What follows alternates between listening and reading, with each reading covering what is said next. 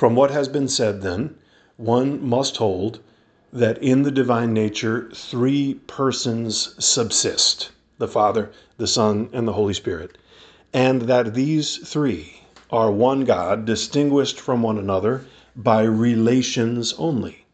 For the Father is distinguished from the Son by relations of paternity and innascibility, the Son from the Father by the relation of sonship, the Father and the Son from the Holy Spirit by spiration, so to say, and the Holy Spirit from the Father and the Son by the procession of love. By this he proceeds from each of them. Besides these three persons, no fourth in the divine nature can be asserted. For the divine persons, since they agree in essence, cannot be distinguished except by relation of origin, as is clear. These relations of origin one must understand not as a procession which inclines to what is without, for what proceeds thus is not coessential with its principle. One must understand them as proceeding within. Of course, a thing which proceeds and remains in its own principle is found only in the operation of the intellect and will, as was made clear. Hence, the divine persons cannot be multiplied save by the requirements of the procession of the intellect and will in God.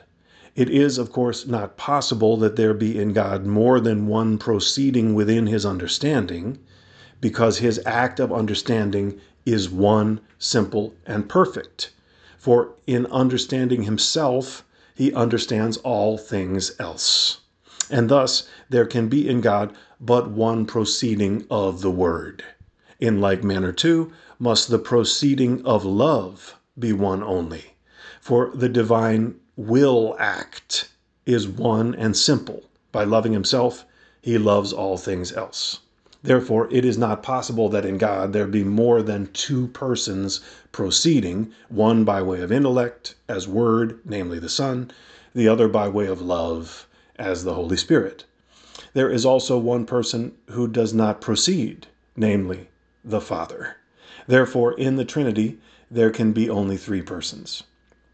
Again, let the divine persons be distinguished by proceeding but the mode of a person in proceeding can be but threefold namely, to be altogether not proceeding, which is the Father's mode, to be proceeding from one who does not proceed, which is the Son's, to be proceeding from one who proceeds, which is the Holy Spirit's.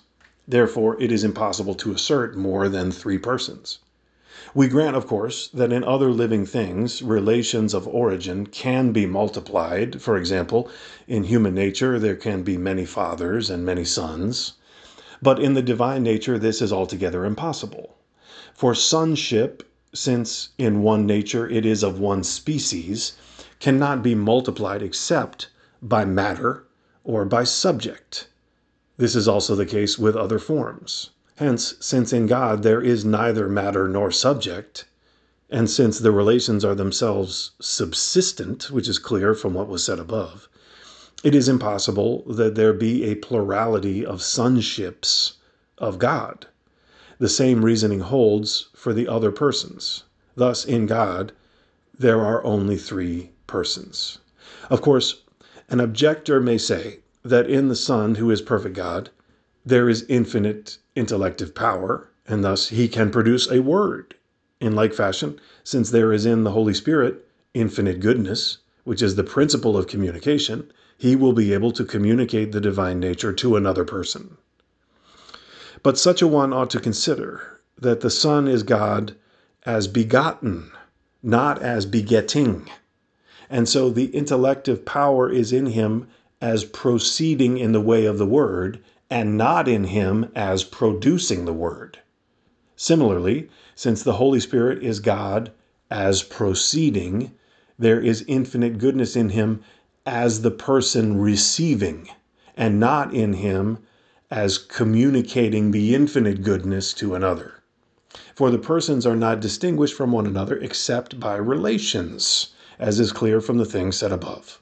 Therefore, all the fullness of the divinity is the Son, numerically identical with that in the Father, but with the relation of birth, as it is in the Father with the relation of active generation. Hence, if the relation of the Father be attributed to the Son, all distinction is removed.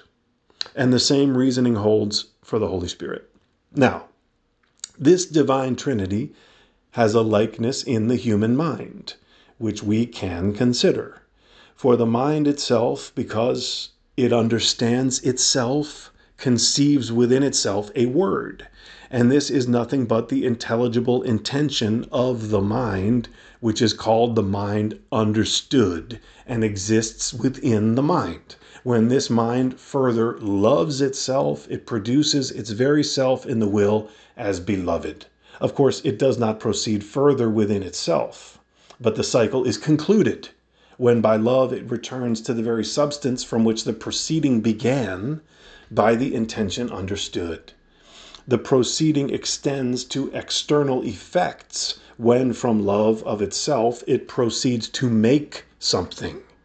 Thus, three things are discovered in the mind the mind itself, the source of the proceeding, existing in its nature, the mind conceived in the intellect, and mind beloved in the will. For all that, these three are not one nature, for the mind's act of understanding is not its being, and its will act is neither its being nor its act of understanding. For this reason also, the mind understood and the mind beloved are not persons, since they are not subsisting. Even the mind itself, existing in its nature, is not a person, for it is not the whole which subsists, but a part of the subsistent, namely of the man.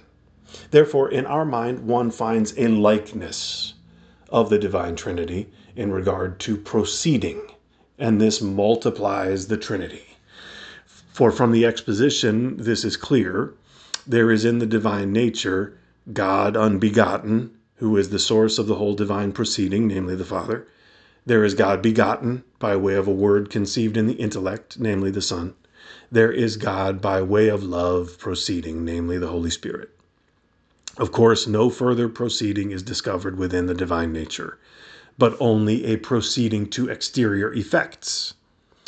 In this, of course, the mind fails in representing the divine Trinity. The Father and the Son and the Holy Spirit are one in nature, and in each of these, the person is perfect simply because the act of understanding and the act of will are the divine being itself, as was shown. For this reason, one considers the divine likeness in man just as one considers the likeness of Hercules in stone, with regard to the representation of form not with regard to agreement of nature. And so one says that in the mind of man there is the image of God, according to the word, let us make man in our image and likeness.